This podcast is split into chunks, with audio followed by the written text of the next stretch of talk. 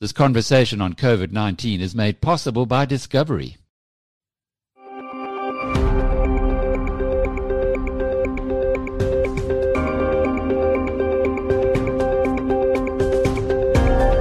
Welcome to Inside COVID 19. I'm Jackie Cameron for Biz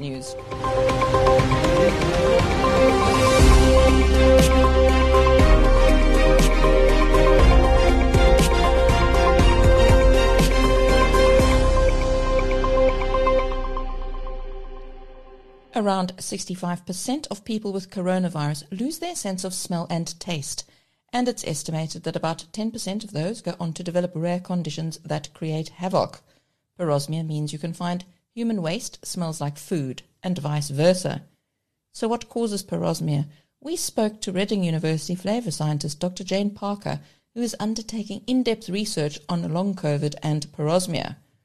Also coming up in this program, the long-term effects of COVID-19 on the travel and tourism industries, with warnings that life may only return to normal in seven years at today's vaccine rates. We hear from Christopher Nassetta, President and CEO of Hilton Hotels, about the outlook for the hotel industry in 2021. First, the COVID-19 headlines. Inside COVID 19 from Biz News. More than 104.9 million people are now reported as having tested positive for COVID-19 around the globe. About 2.3 million people have died of the disease. More than 119 million vaccine shots have been given worldwide. In South Africa, just under 45,500 people are reported as having died of COVID-19, while there have been 1.5 million positive tests reported by the government. When will life return to normal? In seven years at today's vaccine rates, says Bloomberg. The news organization has built the biggest database of COVID-19 shots given around the world. US science officials such as Anthony Fauci have suggested it will take 70% to 85% coverage of the population for things to return to normal. Bloomberg's vaccine tracker shows that some countries are making far more rapid progress than others, using 75% coverage with a two-dose vaccine as a target. Israel is the country with the highest vaccination rate in the world, and it is headed for 75% coverage in just two months. The US, says Bloomberg, will get there just in time to ring in the 2022 new year. However, this pace is likely to accelerate further as more vaccines become available. Some of the world's biggest vaccine manufacturing hubs in India and Mexico are only just getting started. A new vaccine by Johnson & Johnson recently showed positive results using a single dose in a large clinical trial. If approved, there will be an adjustment to the number of doses required proportionate to its market share in each country. Russian vaccine developers are in discussions with China's CanSino Biologics to test a combination of their shots aimed at a better result. Italy is planning to begin its vaccination campaign for people under 55 on Tuesday. The first doses from AstraZeneca are due to arrive at the weekend. Poland will reopen hotels, cinemas, theatres and operas at up to 50% capacity for a two-week trial period starting on February the 12th. The reopening will include outdoor sport facilities such as ski slopes and tennis courts, but restaurants and fitness clubs will remain closed. Using patient data, artificial intelligence can make a 90% accurate assessment of whether a person will die from COVID-19 or not. That's according to new research at the University of Copenhagen. Body mass index, gender and high blood pressure are among the most heavily weighted factors. The research can be used to predict the number of patients in hospitals who will need a respirator and determine who ought to be first in line for a vaccination. China quelled the coronavirus by deploying its authoritarian system to get things done. But seven weeks into China's vaccination campaign, the picture is surprisingly underwhelming. The more than 31.2 million doses administered since its official start on December the 15th have put it second only to the US with its nearly 35 million shots. Yet, for a population of 1.4 billion, China has delivered little more than two doses for every 100 people, Compare this to three in the European Union, 10 in the US, and nearly 60 in Israel. French authorities say it's not possible to ease COVID-19 restrictions yet, but the situation doesn't justify imposing a fresh lockdown. Meanwhile, German Chancellor Angela Merkel has said in an interview that it's still too soon to ease the lockdown in Europe's largest economy. This is even as the pandemic shows signs of ebbing. Until vaccines are widely available, weekly COVID-19 testing plus a two-week isolation period for positive cases may be the most cost effective strategy to tackle the spread of the virus in the US. This is according to a study in The Lancet. Ursula von der Leyen says she underestimated the complications that can arise in the production of coronavirus vaccines. This is according to the Süddeutsche Zeitung, which cites an interview with the European Commission president, saying, We focused very much on the development of a vaccine. In retrospect, we should have thought more about the challenges of mass production in parallel. The Philippines will make it mandatory to wear masks inside all vehicles, even for passengers from the same household. A UK variant of COVID 19 has been found in Melbourne before the Australian Open.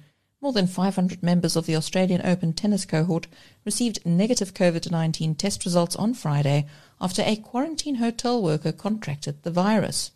Host city Melbourne had all but eliminated the virus until a local case of the B117 variant was detected in a worker at a hotel where players quarantined.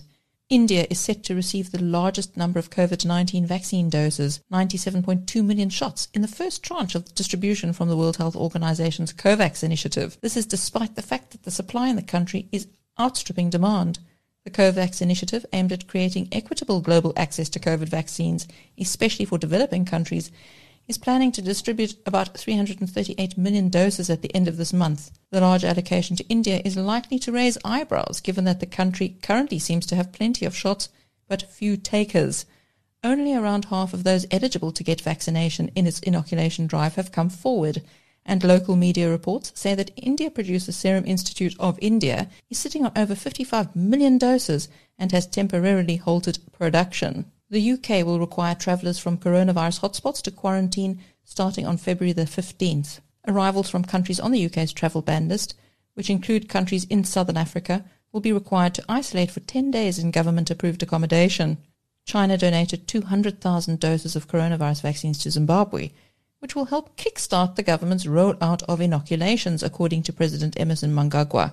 COVID 19 vaccines, which have been scientifically ascertained to be safe, will soon be introduced he said in a televised address. He promised that these will be state funded and free. Inside COVID 19 from BizNews. Many people with COVID 19 temporarily lose their sense of smell. As they recover, it usually returns, but some are finding that things smell different, and things that should smell nice, such as food, soap, and their loved ones, smell repulsive. The numbers with this condition, known as parosmia, are constantly growing. Scientists are not sure why it happens or how to cure it. A Facebook group set up by the smell loss charity AbScent has already got more than 6,000 members. Nearly all of these people started with anosmia arising from COVID-19 and ended up with parosmia. We spoke to Reading University flavor scientist Dr. Jane Parker, who is undertaking in-depth research on COVID-19 and parosmia.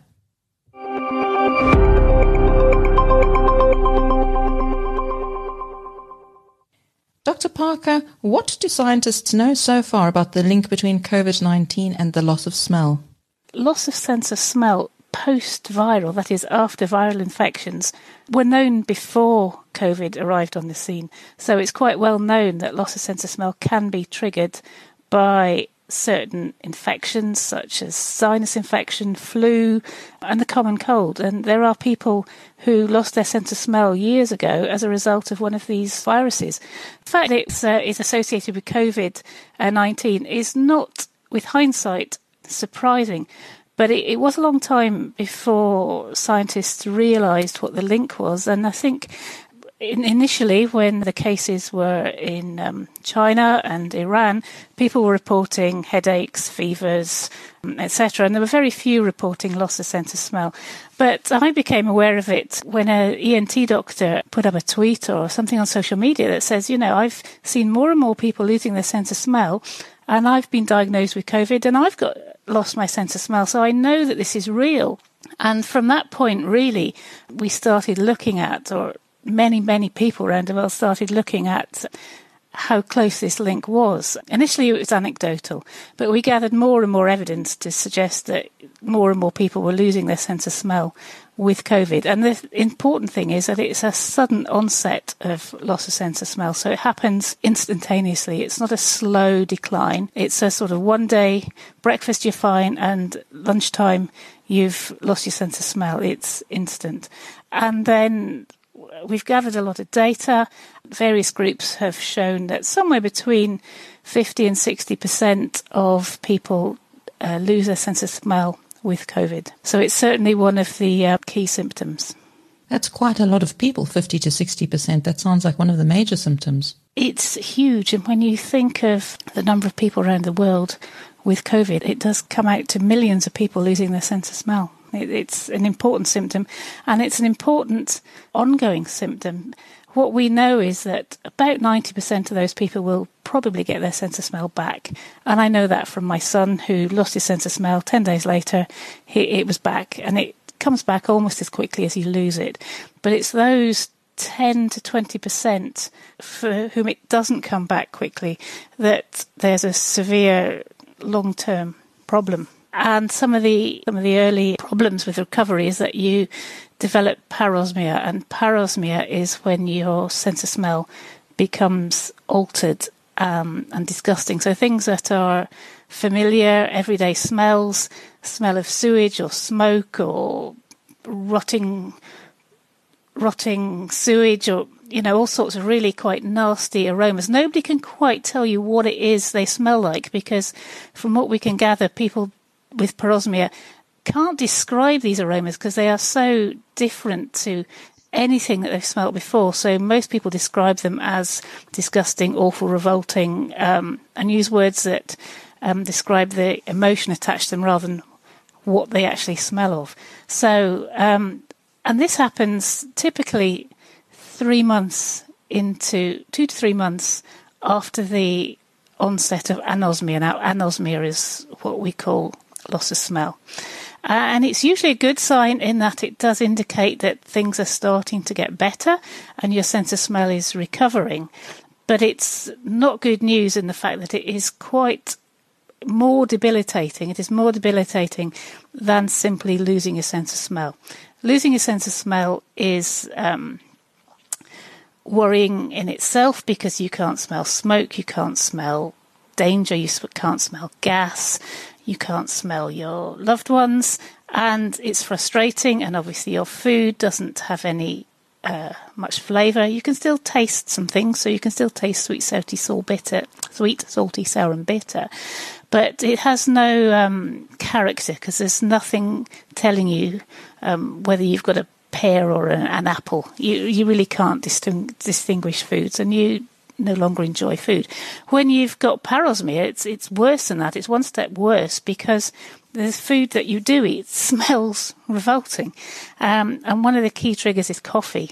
Um, many people describe coffee as um, vomity, sickly sweet, um, smoky, chemical. Um, and for some people, they can go into a room and smell the coffee at the other end of the room. They can walk past a coffee shop, and in some cases, it can be quite severe. In some cases, people really get the urge to, to be sick. It's nauseating smell. You know, they have to leave the room uh, as quickly as possible. So it is really debilitating for some people who, and imagine if you can't be in the same room as cooking smells, going to restaurants, eating out, all these sort of things become difficult and Many people get quite antisocial, eat on their own, eat what they can. There's a um, two way relationship really between olfaction and loss of olfaction or loss of your sense of smell and depression. Um, we know that if you're um, clinically depressed, you're prone to losing your sense of smell, um, or not losing it, but prone to a decrease in your ability to smell. And the reverse is true that if you've lost your sense of smell, you are prone to depression. So for the people with parosmia, you know, it's a it's a lot worse. And we've had people sending us emails saying, you know, I'd far rather have had anosmia. Anosmia was bad, but this is even worse. I want to go back to smelling nothing at all. And then I suppose if we go on to the recovery, for many people it's really bad in the first few days, weeks, months, but it does tail off a bit and people do get used to it to a certain extent. Sometimes different things become rather nasty and disgusting. So perhaps to begin with, coffee and chocolate and peanuts were horrible. But I've heard people saying, well, they're better now, but other things like shower gel are uh, the things that sort of set off my parosmia. But within these fluctuations, things do start to get better, but this takes time. From what we know pre COVID, it can take three, four years before you get back to enjoying food. With post COVID, we don't know how long it takes because obviously people are only just sort of reporting it. There's a three month lag anyway from cases, and it is a long term recovery process. But what's encouraging is the fact that we have had people emailing us saying, you know, I did have this, I didn't know what it was at the time, nobody believed me, uh, and it is better now. Thankfully, I can I'm back to normal. I can enjoy food. And so that's within a year. So that's good news that some people are recovering more quickly. We haven't studied people over the years, so it's something we don't know uh, how long recovery will take on average from the post COVID version. We hear a lot about comorbidities and having a higher risk of having really bad symptoms from COVID 19. Is there any evidence to suggest that some people might be more prone to getting parosmia and other loss of smell related issues connected to COVID 19? I don't think we know enough about that. I don't think we can answer that. We do know that younger people tend to be more affected by the smell loss. And to begin with, we thought that was possibly just because the people that were more seriously affected didn't bother reporting it. You know, if you're in hospital and hooked up to all sorts of things, you, you don't notice whether you can taste or not. But I think subsequently it has been shown that certainly younger people are more prone to losing their sense of smell. And certainly from some of the research I've done, the people that are coming through on average into my um, lab for my study are younger post COVID than the group that came through before COVID. So before COVID, the average age of people losing their sense of smell, developing parosmia, and coming to my study was about 55. Whereas with the post COVID uh, people, the average age is 37. So it does seem to be younger people that are losing their sense of smell. You said that it's hard to cure this. Are there any treatments to stop the symptoms from developing? People have tried all sorts of things, but what we tend to recommend is time because it does take a long time. So, time, patience, and support because um, you really need to prevent yourself spiraling down into sort of clinical depression. So, it's really important that you have good support, people that understand you and understand what you're going through. And the third thing is the smell training, where you actually smell essential oils mindfully. So, you have to sit and sniff them twice a day thinking about what they smell like, what they are, what they should smell like. You may not smell them initially, but that doesn't matter. You smell them twice a day for three three months at least, and that does help. It has been shown to improve the olfactory function of people that have done smell training compared to those that didn't do it. So that, that's one very positive thing you can do. Do scientists have information yet about why COVID might be causing this? What is the sort of the reaction or the the chemical activity that happens in the body that is causing this? There's the two scenarios. There's the short term scenario where you lose your sense of smell and it comes back after 10 days. And we believe that that's to do with the virus in infecting the olfactory epithelium. So that's the, the bit at the top of your nose where you um, actually sense all these aromas, where there are neurons that respond to the smells and take the signal up to the brain. And what happens is that the um, virus attacks the cells in that epithelium. And what they found interestingly is that it doesn't actually attack this the olfactory neurons, so no, doesn't attack the nerves that are going to transmit the signal. But what it may do is attack the surrounding cells. These become inflamed. They may sort of, you can imagine they kind of may squash the neurons, they may get in the way, and then the nerves are temporarily out of action. But as soon as the inflammation goes down, perhaps two weeks later, the neurons are still there, so you can still smell because they just need to fire up again. And the fact that it comes back so quickly suggests that there's a sort of on off switch. So once your inflammation's gone, you can smell again because your neurons are there and still healthy. But what happens in the longer term cases is we believe that the inflammation of the other cells, the support cells, is so bad that you end up there's a sort of knock on effect and a sort of spillage, if you like, into the olfactory neurons. So they are destroyed as well. And we've got pretty good evidence that the olfactory sensory neurons are destroyed. And what happens, these need to regrow. And regrowing neurons takes quite a long time. But these need to regrow for you to be able to start smelling things again.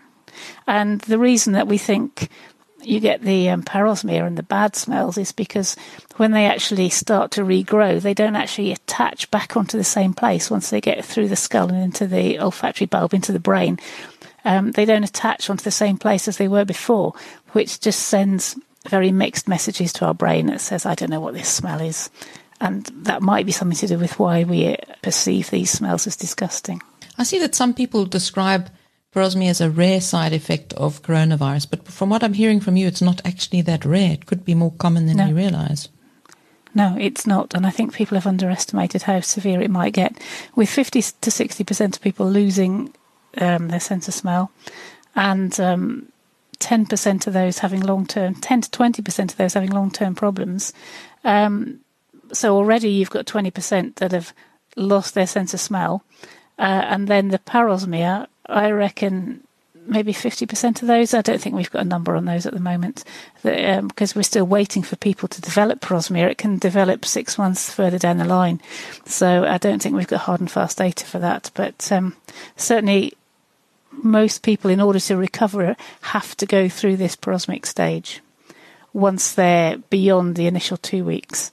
So, or I won't say two weeks because it, it, some people take the short term people, the average is two weeks, but you know, some might get might have lost their sense of smell for a month or so. But once you get beyond that into the long term problem, it's um, yeah, twelve percent of cases or something is what's been estimated, and parosmia maybe half of those. And before we close off here, perhaps you could just sketch out what's next in research in this field and where your research is going. So we've been looking at the mechanism, and the, the way I've come into this as a flavour chemist is is unusual in that I spend my time every day looking at what aroma compounds um, are responsible for the smell in strawberries, the smell in sweet potato fries, the smell in basil, whatever.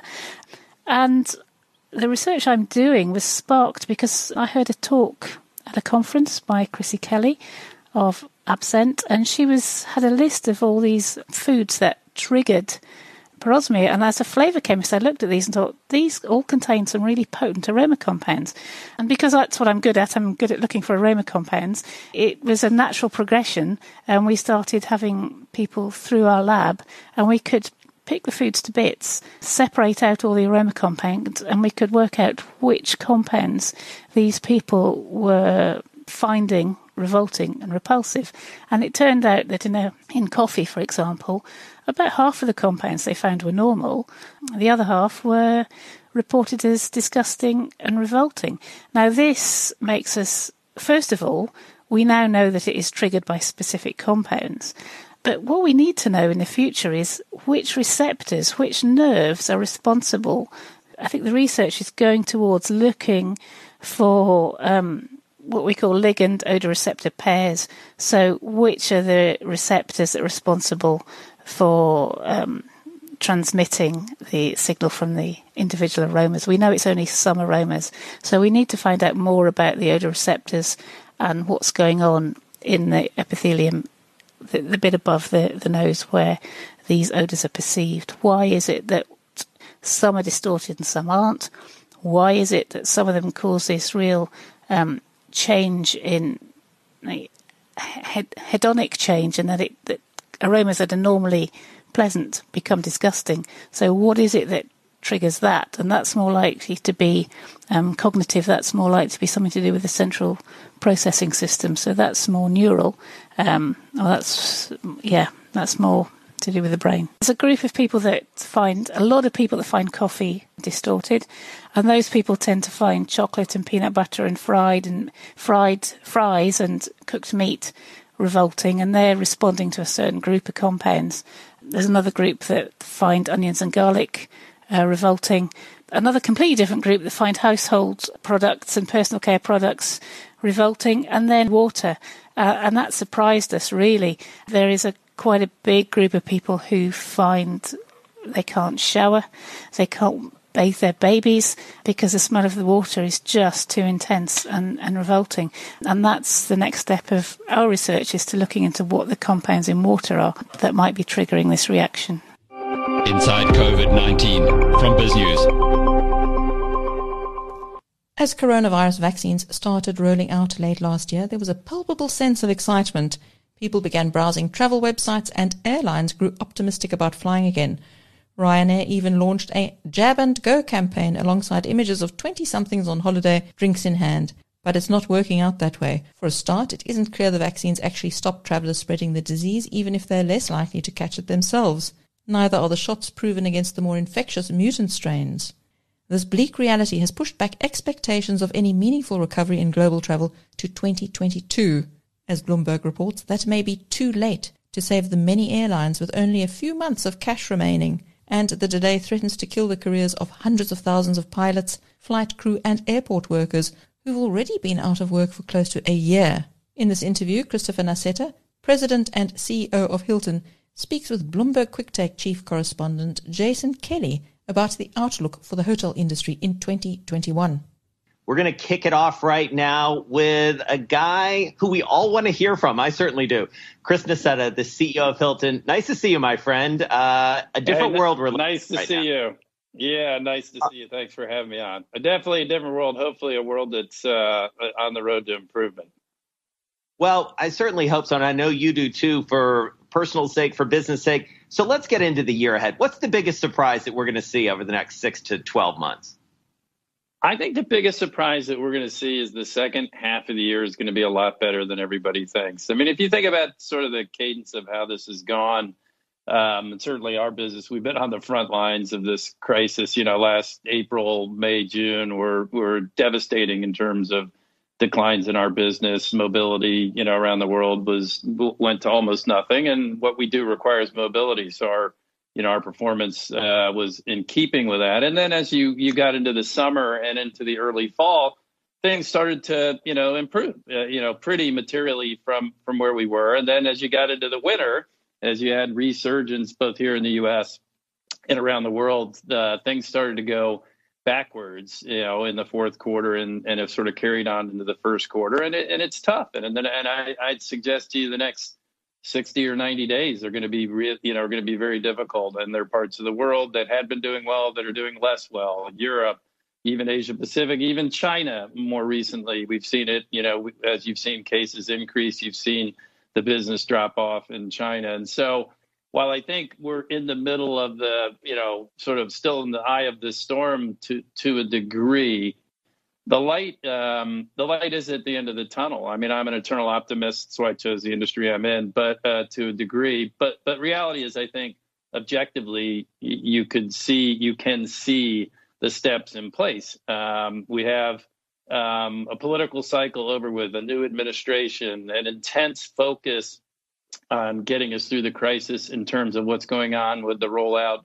of vaccines. At the same time, you do have, uh, unfortunately, a lot of exposure. And so I think when you look at the data, and I'm not a health expert, but I talk to a lot of them, as you get into the you know, early spring and certainly later spring, beginning of the summer, you, you should be at a place um, where where you're not completely through this health crisis. I think it will take a long, long time, but you will be through the epicenter of it in a way where you can sensibly start to see things shift into a very, very different gear. And so, you know, what I've said to our team is like the first quarter is going to be really challenging. The second quarter is not going to feel great, but we're going to be transitioning. But I think there's a real opportunity for the third and fourth quarter when we get to, to the other side of the health crisis to be a lot better than people think. Now, there are the, the things that need to happen. We need to have, you know, the vac- the rollout of the vaccination go well, which you know I have confidence in the team that that is leading that. Uh, we have to have the political system support it. I mean, you have you have a bunch of things you know going on. One is, of course, to get through the crisis. The two is, you know, legislatively making sure that we get the right um, bills in place to provide a bridge, a bridge for people who have been impacted, particularly frontline workers, that they get to the other side, liquidity for small business, that they have a bridge so that so, so that liquidity issues don't turn into solvency issues. Um, and you know that's sort of been done, but needs to continue to be enhanced, and and that's obviously being worked on. And then ultimately, So, Chris, you know, let me, if you don't mind, I, I want to take those Yes. two in, in two pieces if we can. Let's talk about sure. vaccines and what that rollout looks like from your perspective, because as you said, you have, you know, you have frontline workers in many ways. So how do you we think do. about vaccines when it comes to your own employees and to your guests?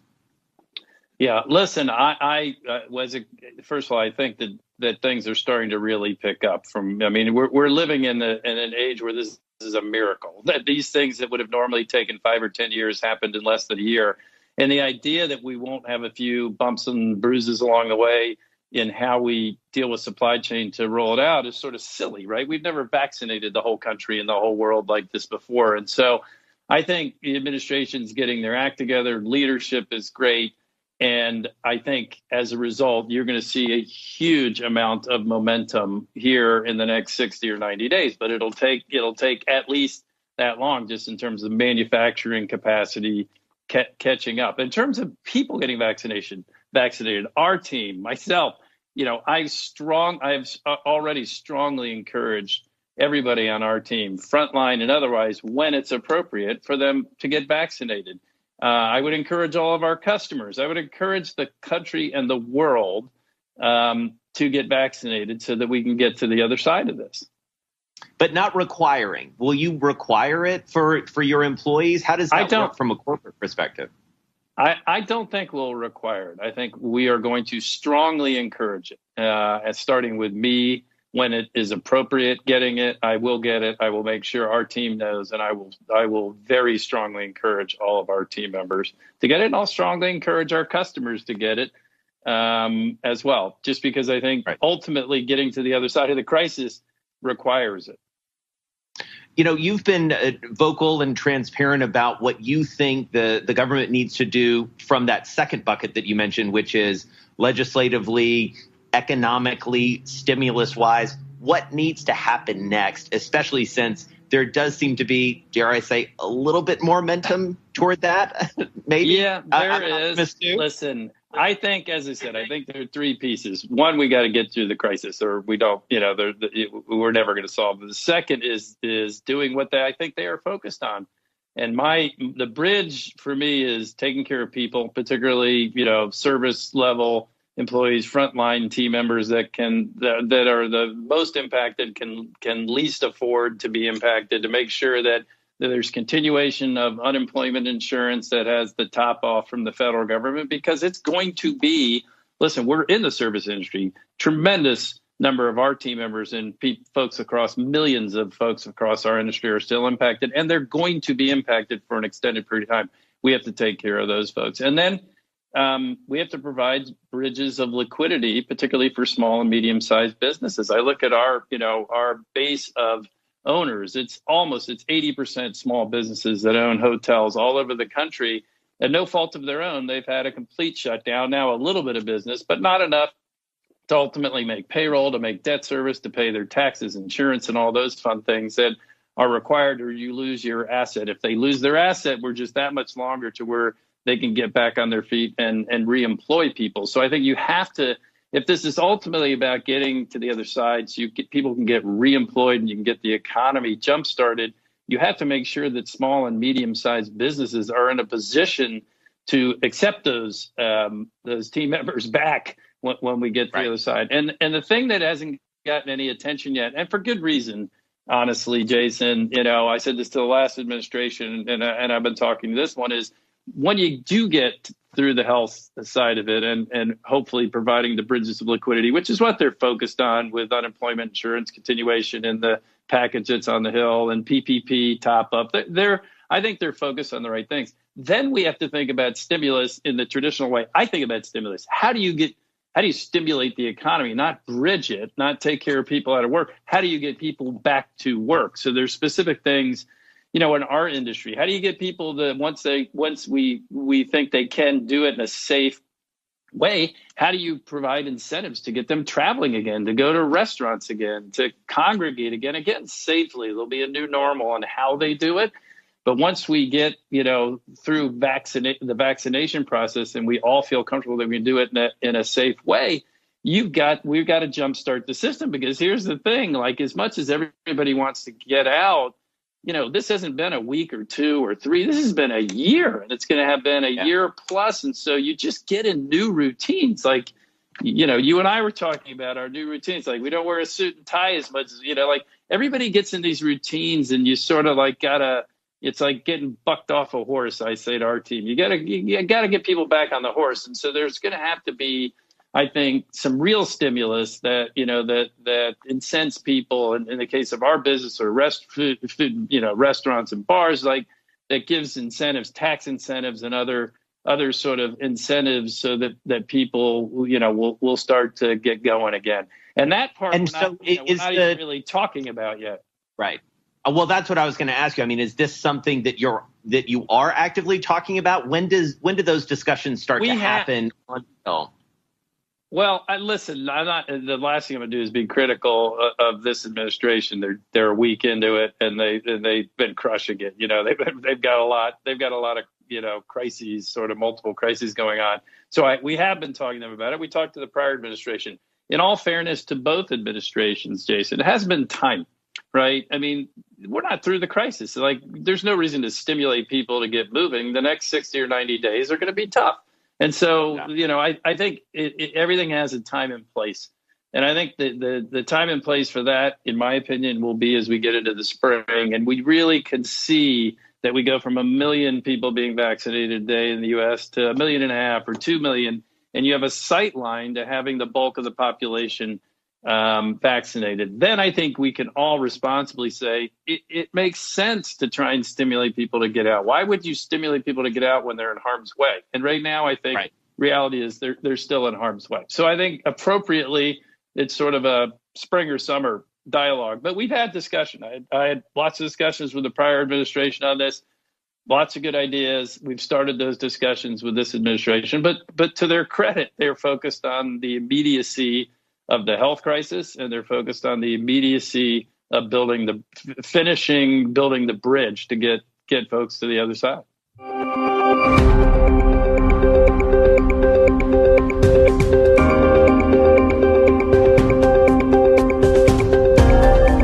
And that brings to a close your Inside COVID 19 podcast. Until next time, I'm Jackie Cameron for Biz